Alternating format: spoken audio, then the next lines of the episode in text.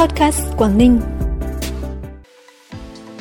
Nhiều hoạt động thăm chúc Tết lực lượng y tế đang làm nhiệm vụ trong dịp Tết Nguyên đán nhâm dần. Công an các xã vùng cao biên giới bám địa bàn, đảm bảo bình yên cho từng bản làng trong dịp Tết. Đào chuông yên tử, hàng lạ gây sốt chợ Tết năm nay là những tin tức đáng chú ý sẽ có trong bản tin hôm nay. Sau đây là thông tin chi tiết. Thưa quý vị và các bạn, sáng nay 30 tháng 1, đồng chí Trịnh Thị Minh Thanh, Phó Bí thư tỉnh ủy đã đến thăm động viên chúc Tết đội ngũ y bác sĩ, nhân viên y tế và các bệnh nhân đang nằm điều trị tại bệnh viện Sản Nhi Quảng Ninh. Chia sẻ với đội ngũ y bác sĩ, nhân viên y tế tham gia trực Tết, đồng chí Phó Bí thư tỉnh ủy mong muốn đội ngũ y bác sĩ, nhân viên y tế giữ gìn bảo vệ sức khỏe cho chính mình, qua đó có thời gian tận tâm tận lực bảo vệ chăm sóc cho bệnh nhân, Đồng chí cũng yêu cầu Bệnh viện Sản Nhi Quảng Ninh tiếp tục tuân thủ nghiêm các biện pháp phòng chống dịch COVID-19, xứng đáng là điểm sáng trong ngành y tế. Cùng với đó quan tâm hơn nữa đến điều kiện vật chất cho bệnh nhân đang điều trị để mỗi bệnh nhân cảm thấy ấm áp hơn khi phải đón Tết xa nhà. Thay mặt các đồng chí lãnh đạo tỉnh, đồng chí Phó Bí thư tỉnh ủy đã tặng quà chúc Tết bệnh viện và tặng 100 xuất quà cho bệnh nhân đang nằm điều trị tại bệnh viện trong những ngày Tết. Thành phố Hạ Long cũng tặng 50 xuất quà cho các bệnh nhân đang nằm điều trị tại bệnh viện. Cũng trong sáng nay đến kiểm tra công tác ứng trực và thăm chúc Tết cán bộ nhân viên Trung tâm vận chuyển cấp cứu 115, đồng chí Vũ Xuân Diện, Ủy viên Ban Thường vụ tỉnh ủy, trưởng Ban Nội chính tỉnh ủy, ghi nhận nỗ lực của đội ngũ cán bộ y bác sĩ Trung tâm vận chuyển cấp cứu trong công tác sẵn sàng các phương án cấp cứu cho bệnh nhân trên địa bàn toàn tỉnh trong dịp Tết Nguyên đán nhâm dần.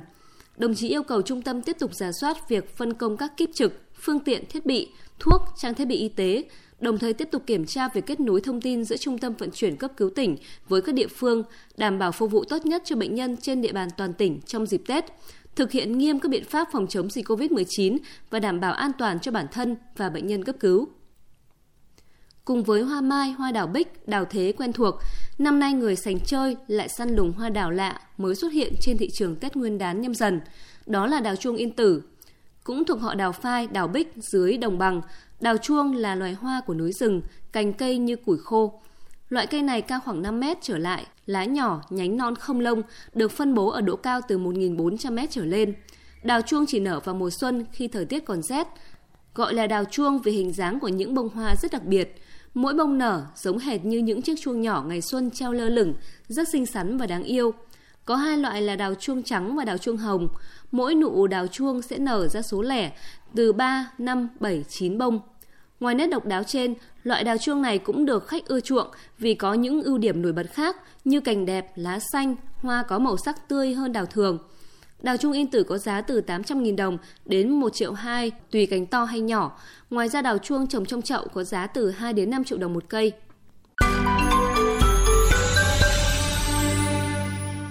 Bản tin tiếp tục với những tin tức đáng chú ý khác. Đóng quân trên đỉnh Phù Vân, núi Yên Tử, thành phố Uông Bí, tỉnh Quảng Ninh, bốn mùa mây phủ. Cán bộ chiến sĩ tiểu đội 9, trung đội 3, đại đội 1, tiểu đoàn 1, lữ đoàn 603, quân khu 3 vẫn cần mẫn đưa tin, chuyển điện, giữ vững mạch máu thông tin và chuẩn bị chu đáo đầy đủ để đón mùa xuân mới đang về. Ở đây thời tiết khắc nghiệt quanh năm, mùa hè mưa bão thường kèm theo sấm sét, mùa đông rét cắt da cắt thịt, có đêm nhiệt độ xuống dưới 0 độ C, xuất hiện băng tuyết – Vậy nên các loại cây trồng vật nuôi khó mà sống được, ngoại trừ cây rừng, cỏ dại và một số loại cây chịu lạnh như su su, bắp cải, su hào. Ở vị trí cao hơn 950 mét so với mực nước biển, nước sinh hoạt ở đây cũng rất hạn chế. Để có đủ nước dùng, cứ mỗi ngày hai lần, sáng và chiều tối, cán bộ chiến sĩ tiểu đội 9 lại thay nhau ra con suối lấy nước. Mặc dù có khó khăn thiếu thốn như vậy, nhưng cán bộ chiến sĩ trong tiểu đội vẫn lạc quan, nỗ lực hoàn thành nhiệm vụ và chuẩn bị đón xuân rất chu đáo tươm tất. Trong căn phòng sinh hoạt chung, bàn thờ Tết và cành đào rừng chi chít nụ đã được các chiến sĩ chuẩn bị đầy đủ. Với sự chăm chỉ cần mẫn, chúc cho những người lính thông tin trên đỉnh Phù Vân luôn luôn kiên định, vững vàng vượt qua mọi khó khăn, hoàn thành tốt nhiệm vụ cấp trên giao phó, mang những cánh sóng xuân nơi đỉnh trời, lan tỏa cùng dòng chảy mùa xuân trên quê hương. Xã Hải Sơn, thành phố Móng Cái có hơn 12 km đường biên giới giáp xanh với nước bạn, là địa bàn trọng yếu chiến lược về quốc phòng an ninh. Thời điểm trước, trong và sau Tết Nguyên đán được nhận định là thời điểm dễ phát sinh các hoạt động vi phạm pháp luật như vận chuyển hàng hóa trái phép, xuất nhập cảnh trái phép, Công an xã Hải Sơn đã phối hợp với Bộ đội Biên phòng Pò Hèn tăng cường tuần tra đường biên cột mốc, đặc biệt là trong khung giờ từ 22 giờ hôm trước đến 6 giờ sáng hôm sau, đấu tranh phòng ngừa buôn bán vận chuyển hàng hóa trái phép, pháo, đưa dẫn người xuất nhập cảnh trái phép. Tết đến xuân về là dịp mọi người trở về gia đình, quê hương, xung vầy bên người thân đón năm mới với niềm vui và niềm hy vọng mới. Tuy nhiên, do đặc thù công việc, cán bộ chiến sĩ công an tại các xã vùng cao biên giới, hải đảo vẫn nêu cao tinh thần trách nhiệm, bám địa bàn, góp phần đảm bảo bình yên cho từng bản làng.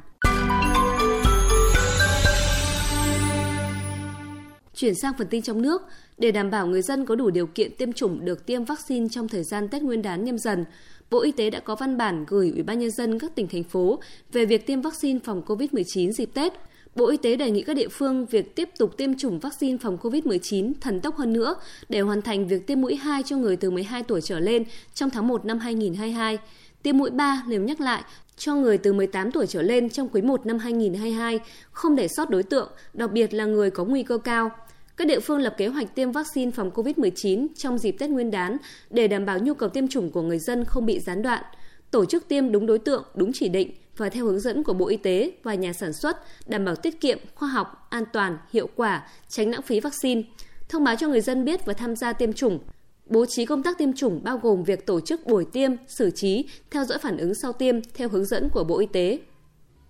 Phố sách Xuân Nhâm Dần năm 2022 với chủ đề Cánh én chào xuân nâng tầm tri thức diễn ra từ ngày 29 tháng 1 đến ngày 6 tháng 2, tức là từ 27 tháng Chạp năm Tân Sửu đến hết mùng 6 Tết Nhâm Dần tại phố 19 tháng 12, quận Hoàn Kiếm, thành phố Hà Nội. Để phố sách tiếp tục là điểm đến du xuân ý nghĩa, phục vụ nhân dân, phố 19 tháng 12 hay còn gọi là phố sách được trang trí với các cổng chào, sân khấu, tiểu cảnh, cây xanh, bố trí không gian ánh sáng. Ngoài các gian hàng cố định của các đơn vị đang hoạt động tại phố sách, chương trình năm nay có thêm một không gian đọc sách cổ và gian hàng trưng bày giới thiệu nghệ thuật thư pháp, tò he Việt, không gian trình diễn văn hóa nghệ thuật truyền thống, Khách tham quan cũng có cơ hội tham gia nhiều chương trình giao lưu đặc biệt do các nhà xuất bản, công ty sách tổ chức như Nhâm Nhi Tết cùng sách Kim Đồng của nhà xuất bản Kim Đồng, giao lưu tác giả ra mắt cuốn sách Vương Triều Lê của nhà xuất bản Hà Nội, giao lưu trò chuyện cùng diễn giả với chủ đề Khỏe ngày Tết, khỏe cả năm của công ty cổ phần truyền thông và văn hóa Con Sóc.